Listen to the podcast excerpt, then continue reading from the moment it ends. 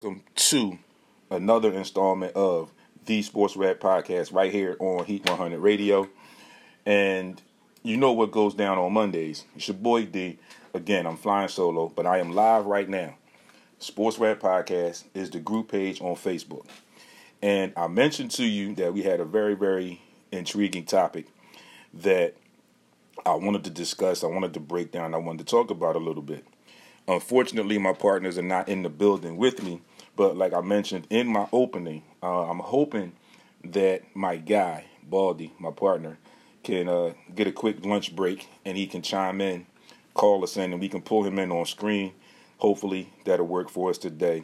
Uh, and we can get this discussed. But I do have some content other than my own that I can add in today.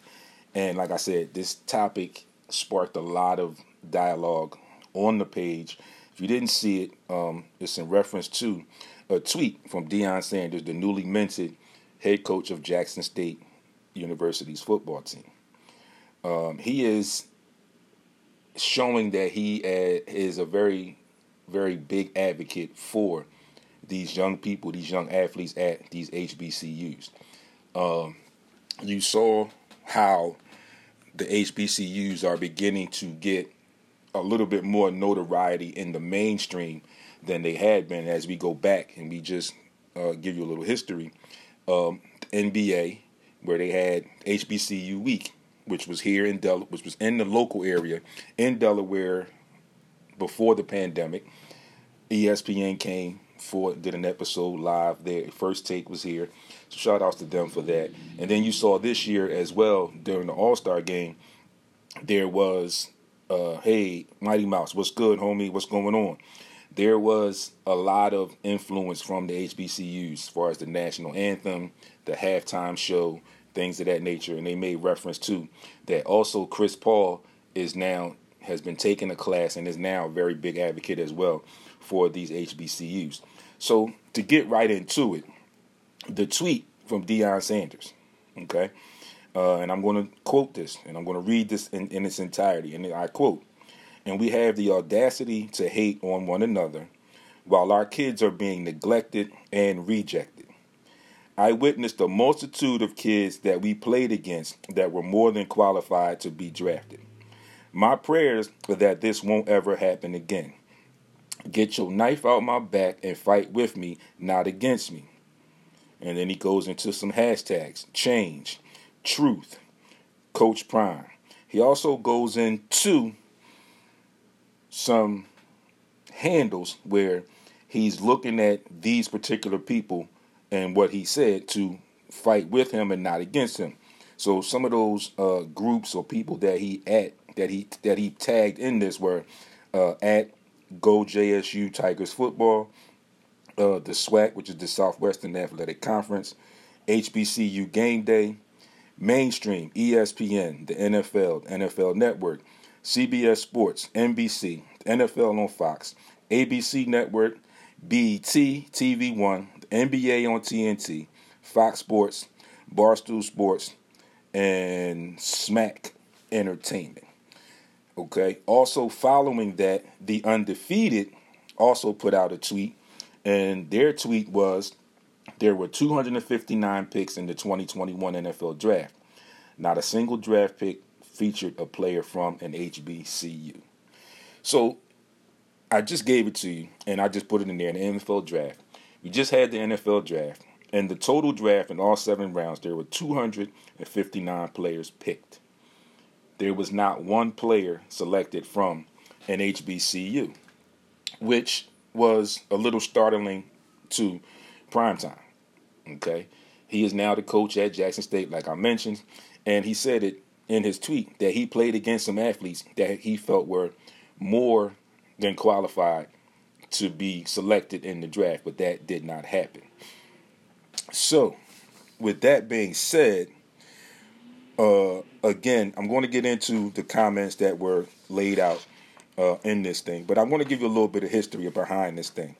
So, what goes on now? Um, it says that in April, there were more than 40 players from historically black colleges attended the first NFL coordinated HBCU Combine at the University of Alabama, Birmingham. He says we should be right there. Okay, Deion says. He also says, and I quote, we shouldn't have a separate combine. That doesn't make sense to have a separate combine. I was just trying to get us in. But now that I'm involved and I'm in it, we don't want separate, we want together. So, Mark Brown, thanks for tuning in as well. So, what Deion is basically saying is it was great. It was a good gesture that you uh, had an HBCU combine. But now you can argue or you can debate and say that with this most recent draft, no no players were picked that the NFL could have possibly had that combine just to make them feel included, uh, to smooth over things, if you will, with HBCUs. Um, also, according to HBCU Game Day, only five out of 460 NFL prospects for 2021 hailed from an HBCU. And okay, uh, this is uh, these are quotes from Doug Williams, who is the president of the uh, he's the president of the HBCU um, retirement committee. Freddie Boom, good morning, good morning. So he also Doug Williams also goes on to say, and I quote, "It's hard to believe that not one guy is worthy of being drafted. That to me, that's a travesty, and hopefully they can fix that. They are attempting to fix that. So they also go in a little deeper. In 2016, 32 players from HBCUs were chosen to be part of the National Football League. And as of September 2020, there were a total of 29 active alumni, active HBCU alumni players in the NFL. Okay, this is reported by HBCU Game Day. Uh, he says the Black College Football Hall of Fame announced its introduction to the HBCU Legacy Bowl, which will take place in 2020 following Super Bowl 55. The HBCU Legacy Bowl means an opportunity and exposure for HBCU players and coaches. Okay, this is these are words from Doug Williams, the president of this uh, Hall of Fame, Black College Football Hall of Fame. Victor Villa, thanks for tuning in. Uh, they said that they are excited to have this in New Orleans, especially during Black History Month. The final quote is It's a week long event and it will highlight prominent black collegiate athletes exposing the nearly 100 invitees to the NFL. So, we go back a little bit and, and what we said that there were 259 total draft picks in the NFL draft this year, last month actually. And not one player from the an HBCU was selected uh, in the draft, which has gotten under the skin of Deion Sanders and some other people since he brought it to light. So I posted it on Facebook in the group, and I got a lot of feedback from it.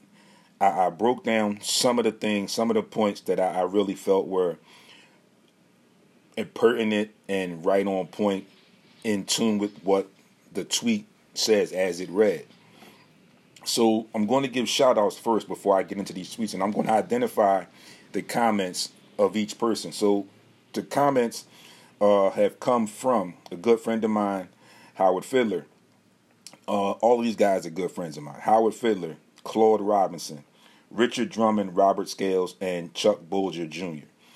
So these are the guys that picked up on it, uh, faithful followers, and they gave some good dialogue um, in this conversation and in this point. So Richard Drummond led off. Uh, he said neither of these two players were good enough. There were two players. It was Bryan Mills, the cornerback of North Central, who was listed in the prospects as scouts. NFL scouts listed him as 192. He's projected to the fifth or sixth round. There was also David Moore, uh, an offensive lineman from Grambling State, who was projected to go in the seventh round, and the scouts actually ranked him at number 261.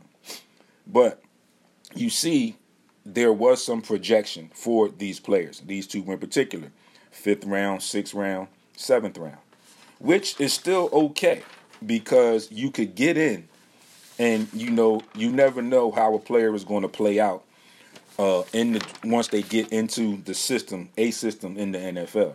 Got to get drafted first. So, and Howard Fiddler chimes in, and just a little background on Howard Fiddler. He has worked with uh, NFL players in the past, um, Dr. Howard Fiddler to be exact, and we talk quite often. One of the things he said, and I quote, either they were not worthy or coaches failed failed them by not getting film to scouts in 2020. There were less than 30 players signed in the NFL from HBCUs. So that sparked a comment and a rebuttal from Claude Robinson. So just to talk about Howard Fiddler's uh, comments right there, that is one take on it. And like I said, when I mentioned in the group after I read most of these comments and reviewed them, I stated to the guys that I really enjoyed the dialogue that they had. Uh, it got to a point where these two gentlemen got really detailed about their feelings and how things could have played out or not played out. That's Howard Fiddler and Claude Robinson. And I told them that this dialogue was very good. And I said I appreciated the dialogue because it was that dialogue. Both of these guys had their opinions and they backed their thoughts up, which is what I like, which I always say to people when you uh, comment on my post. Please don't just give me a vanilla or generic Uh, opinion or reason. I need you to stand by your opinion and give me some points on why you make this statement. And both of them did that, and they did that very classy and very well for the group. And again, like I said, it ultimately led to them agreeing to disagree, but the dialogue was very good. And like I said, once the show is over today, you can go back into the group on Facebook and you can find that post and you can read these comments in full detail. So, in the in the, with the quote I just read, uh, Claude's response was, and I quote, "A variety of things wrong with your assumptions if you believe that every player was able to get there on merit alone. Then you chose to be oblivious to Deion's point. If you believe every coach failed their players due to inability to get film to scouts, nepotism, implicit bias, and systemic oppression all play a part in the eval of players from small schools, like it does in students from small schools trying to get jobs at Fortune 500 companies. I like that comparison there. To put this on prime is absurd and ridiculous. says Deion is optimistic about adding his name to HBCUs and how it affects his school and others to recruit top talent. But how much can you weigh that on prestige against financial backing that big schools have? So, what I think was going on with this these first two comments was that Claude felt like Howard um, really didn't understand what was going on with what Deion said and his whole point. So he decided to elaborate a little bit more. A couple of the things that he brought up, and we have talked about within the NFL before nepotism, implicit bias, and systemic oppression. He said that he felt like, this is Claude, felt like they all played, played a part in the evaluation of these players. Um, he compared it to a small school non athlete trying to get a job at a Fortune 500 company, which I think makes sense. So basically, and I'm paraphrasing, where I'm giving you my interpretation of what he said, is pretty much the same thing where these HBCUs don't have the backing, the financial backing, and the publicity backing that these major schools have. Um, so it's harder for them to get to the next level and get invited to these drafts and combines and things like that. And it's the same thing where you go to a small school you apply for a job in the business world or in society at a Fortune 500 company, you may have you may be qualified, but then people look at where you went to school, and a lot of times they decide to go another route. Uh, Claude also went on to, like I just mentioned, the financial backing and the things of that nature. The financial backing is one of the things I feel that hurts the HBCUs a lot in a lot of different areas, not just in athletics. The but we're talking about the athletics right now. As we see, you have the big major conferences, the SEC, the ACC, the Big East, all these big conferences that end up with a lot of publicity, a lot of TV time, excuse me, and a lot of TV contracts. That doesn't happen in the HBCU, let alone that's why DJ, that's why Deion mentioned BET and TV One, which is usually where these games are played, where these games are seen. And it's a difference in BET and TV One as opposed to ABC, CBS, and Fox, where these major uh, colleges, these major institutions get a lot of airplay. So, you know, that was good. And like I said, it, it's really Deion wanting to bring to light or bring to the forefront the talent level that's in the HBCUs. There are, and I'm going to read a list. Um, there's 33 players that have played in the NFL. Um, and out of that 33, a total, there's 11% of all players in Canton.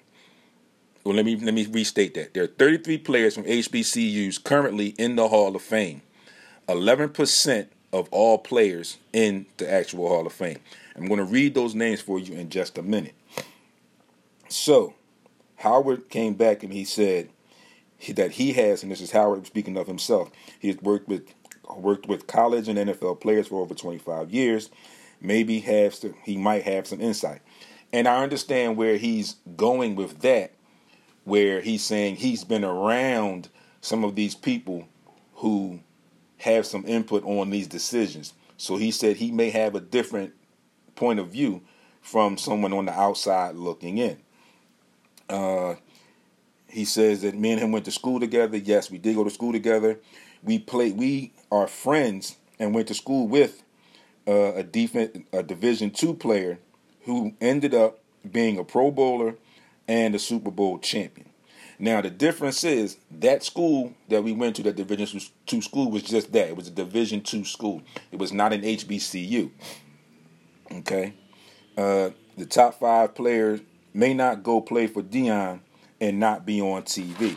And this is also something that myself and Baldy talked about when we first reported to you about Deion being named the coach at an HBCU. And then we mentioned some of his coaching staff who were former NFL players. And we felt like this could open the door for some athletes to change their mind and go and play for an HBCU. Where, with the status of Deion and some of the members of his coaching staff, you get the impression that these kids may feel like if I go and play for Deion for prime time, and we all know what Deion did in the pros. Some of his coaching staff, Jerry Rice, just to name one real quick, we know what Jerry Rice did in the NFL. So a lot of these athletes now could possibly believe or feel like I can go play for these guys and they will prepare me for the NFL. Okay. Claude chimes back and he says, You have no idea if any of those coaches try to get the tapes out. It's who you know. Okay. And I get that. Um, I was also told by a good friend of mine way back when, when I first started this show, Anthony Gilbert, uh, like Claude just said, it's, it's who you know. Sometimes it's not who you know, it's who knows you. Okay? So just let that marinate for a second. There's a little twist on it. Like I said, sometimes it's not who you know, it's who knows you. Okay? So again, um, Claude just backs up his point and he says that Howard may not understand how, if or how these coaches did get filmed to the NFL. And like I said, and I mentioned in, in the beginning of this topic, there was a separate combine for HBCUs. And Deion Sanders and Doug Williams feel like there shouldn't have been a separate combine for these HBCUs. Uh, a lot of these HBCUs, I don't believe, have an actual pro day, which is another benefit of the major uh, institutions. They actually have a scheduled pro day. So we're not 100% sure if the HBCUs have an actual pro day. But I just feel like, just to chime in on that part, if you feel as though you wanted to give these kids their own combine, then I feel like they could have been invited. If you thought that much of them, then I felt like they should have been invited to the major NFL combine. Uh, Robert Scales chimes in and he says Sanders can only coach them, not draft them. I'm sure he knows a few people so he could get a few strings pulled.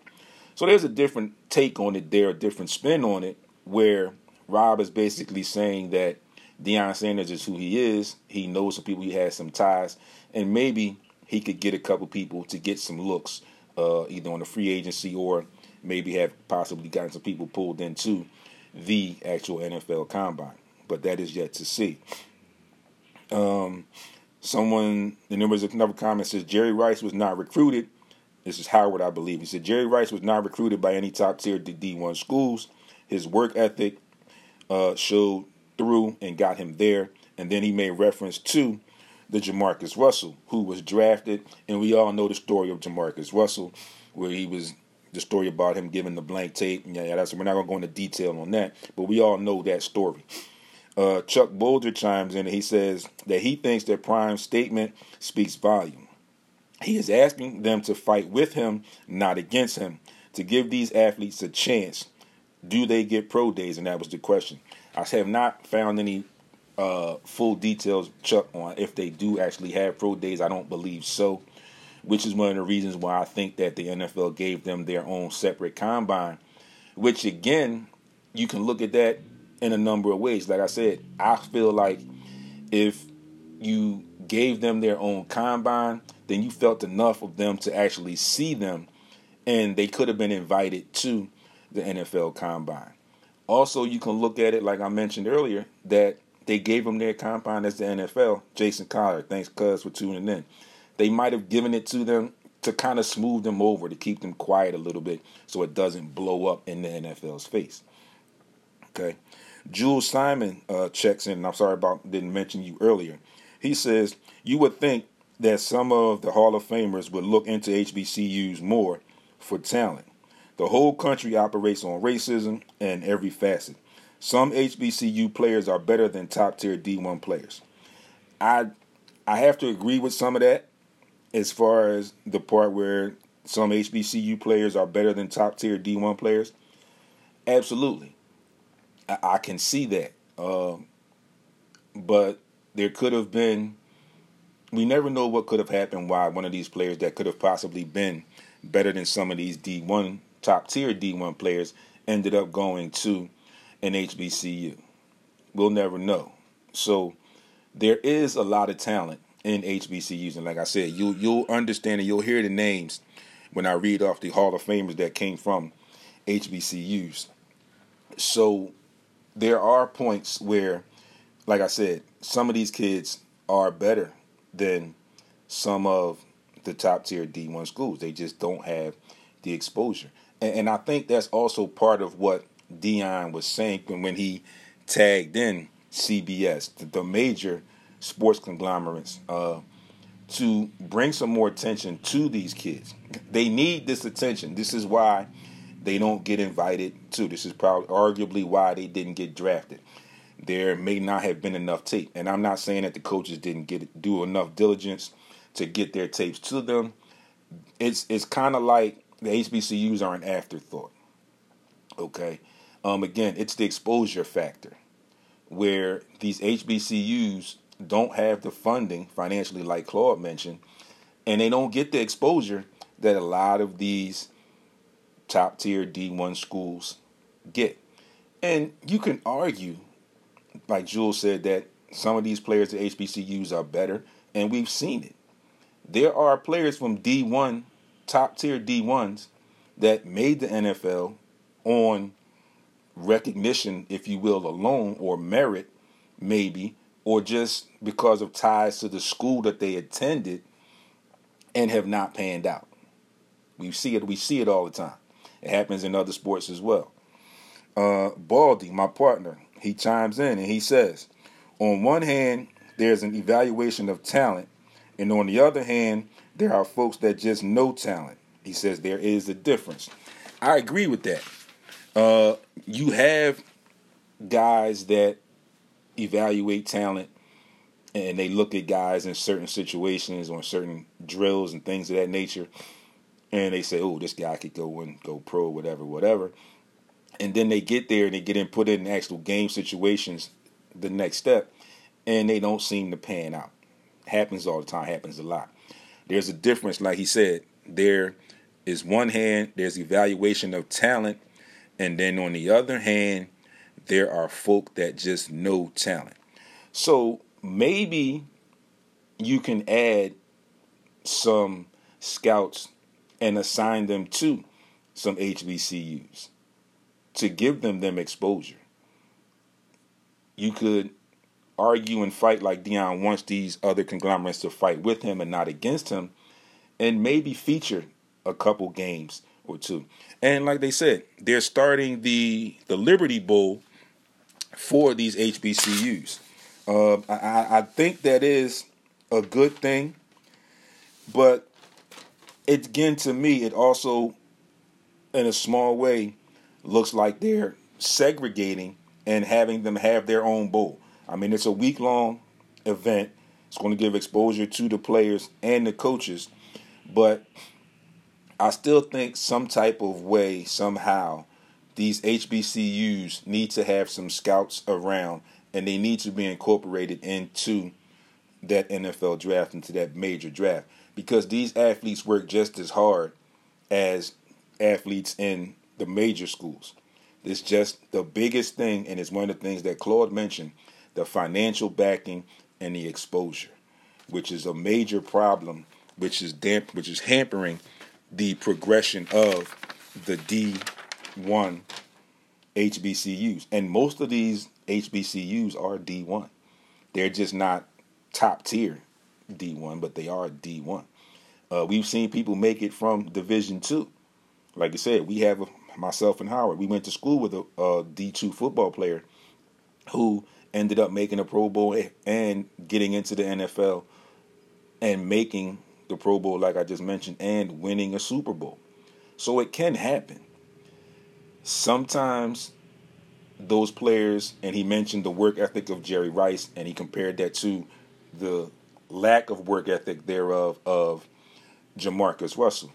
Sometimes, like I said, the dialogue was great, and I can understand the point. Sometimes, coming from a smaller school, you have to work a little bit harder.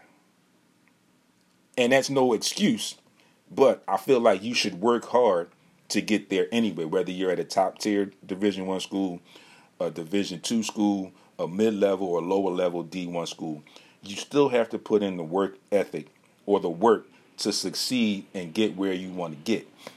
But I also, again, think that Claude was right on point where he mentioned about the financial backing, the systemic oppression of some of these historically black colleges and universities. So again, there, I mentioned to you that there were 33 players from HBCUs who are currently in, in the Football Hall of Fame, which makes up 11% of all the players that are in the Hall of Fame in Canton. So, here we go. And I'm going to list these players. And like I said, some of these names, some of you are going to be like. You know, so it can happen. We know that, and just by me telling you it's 33 players in the Hall of Fame, we know that it can happen. We've seen it happen. It's just a matter of these HBCUs taking a little bit more seriously and getting some more exposure where those particular players don't have to work three times as hard as the D1 top tier D1 players to be seen or have an advantage and get in and be drafted.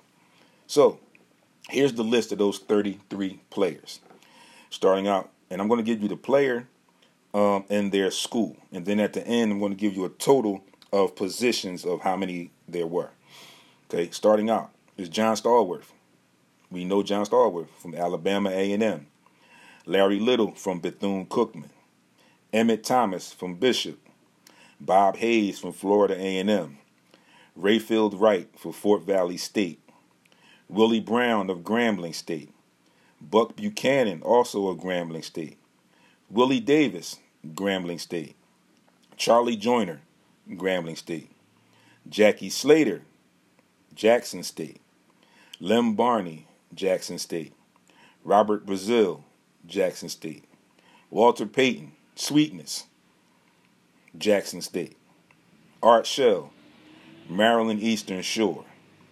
Jerry Rice, arguably the best receiver to ever play, Mississippi Valley State.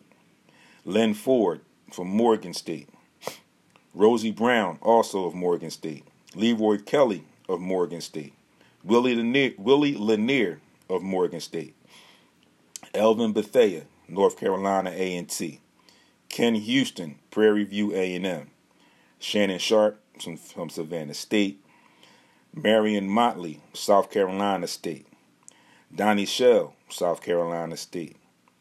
Deacon Jones, Mississippi Valley State and South Carolina State. Harry Carson, South Carolina State. The Philadelphia Eagles' own Harold Carmichael from Southern University. Mel Blount from Southern University. Another, arguably one of the best cornerbacks to play the game, Aeneas Williams out of Southern. Richard Dent from Tennessee State. Another former Eagle, Claude Humphrey from Tennessee State. Winston Hill from Texas Southern. Michael Strahan, Texas Southern. So all of that, 33 players. There were seven defensive backs, seven defensive ends, five wide receivers, five offensive tackles, three linebackers, three running backs, and one each tight end guard and defensive tackle. So, with that being said, we see that it can happen. And like I mentioned to you, you're going to know some of these names who had very, very good careers in the NFL. I started out with John Stallworth, Larry Little, Bob Hayes, Buck Buchanan, Charlie Joiner, Jackie Slater, Walter Payton, Art Shell, Jerry Rice, uh, Shannon Sharpe, Donnie Shell, Deacon Jones, Harry Carson, Mel Blount, Aeneas Williams, Richard Dent, Claude Humphrey, and Michael Strahan. So we know these names. So we know that it can happen. It's just a matter of, like Deion, I think, is trying to project. We have to get some exposure for these young people. They shouldn't be hindered or they shouldn't be set aside because of the school that they chose to attend. We all know when you pick a school, uh, an institution of higher education, you want to further yourself educationally to be a prominent member of society. The athletic part, for some, are the ways that they can get into school. So that's one. That's some of the reason why some of these athletes end up going to these historically black black colleges and universities. It's more in their financial situation. It fits more or fits better in their financial situation. Also, it could be that these kids want to stay home. Some of these athletes or these kids feel like the culture that they would get at some of these historic black colleges and universities will help them and be beneficial to them in the long run. Again, the athletics is an extracurricular activity. Sometimes the athletics can get you into a school and get you a free education. Sometimes these kids didn't get the exposure and they had to go there and they had to perform. Like we said, Jerry Rice was not recruited by any Division One top tier, top tier Division One schools, but he went on to Mississippi Valley State and proved his worth. He was determined. His work ethic was crazy. And there are others, excuse me, that have that work ethic. They just need the exposure. They need the financial backing. And I think this is what Deion is asking for, where, like Robert said, Deion knows a few people, he might be able to pull a few strings. Maybe this is a start where he can get some of these major conglomerates to come and look, or these major scouts to come and see some of these universities, these universities athletes. Maybe it's a way for them to begin the conversation on incorporating and giving these HBCUs their own pro days so that scouts can come and see these athletes. So there's a lot of ways that you can look at it, and it's a lot of things that I think a lot of avenues that can be taken from this. But again, Deion is saying that he he is supporting these kids. He's always supported them, but he says now that I'm in it directly as the head coach of Jackson State University, I really see the difference. He said not saying that he didn't see the difference, but him being in it right now, enthralled in it, he can see the difference right up front, right at close hand. Like looking the gift horse in the mouth. So what he's saying, I believe, is he wants to make it so that these kids will get the exposure and have more of an equal chance to get in, to get looked at, to get the opportunity to be drafted. Again, 33 players in the Hall of Fame are from HBCUs. They got there for a reason. Okay? It needs to be a lot more exposure. And, like I said again, I keep saying this is where I think Deion is going. There needs to be more exposure for these athletes. Why should they have to struggle more, or again, like I said, work three times harder to get noticed? Shouldn't be that way. There is a lot of talent at HBCUs. And again, like I said, you have to look at all the backgrounds that go into this and, and figure and try and pinpoint how or why these young men did not go to major division one schools and again don't don't discredit the hbcus because most of them are d1 schools. They're just not top tier. But what it all boils down to i believe is that Deion wants to gain or start the trek to gain the exposure for these athletes. Because again he said it he's seen it. He has seen players that he played against that him being an NFL player and going through that whole process of the combine and all of that has a good read on players and say, yo, some of these guys could have been drafted, should have been drafted, and they weren't on the sole fact that they were at an HBCU. And that's where the NFL comes into play, where they don't regard the HBCUs and that competition level as much as they do or they don't regard it as high as they do for the D1 top tier players, which I think is a mistake. Because there's just as much talent, if not more, of these athletes that go to HBCUs. Needs to be changed, needs to be done. I think Deion is on the right track. Um, I will definitely pay attention to this and see what happens later on down the line. So again, it, it it needs to change, like I just said. It needs to change. And these athletes need to get the recognition that they deserve. Like I said, they work just as hard, if not harder, than the top tier D1 universities. Again, and you're probably saying, why does he keep saying it? But it has to be brought out, and this is the main point. The financial backing, the exposure has to be incorporated into these HBCUs um, Deion said these kids are being neglected and rejected, and I see his point, and that goes into they don't get enough exposure. It's the neglect. Then they're being rejected because they went to an HBCU. The respect factor needs to increase for these HBCU athletes, and I think Deion will begin to get some help as long as he keeps pushing.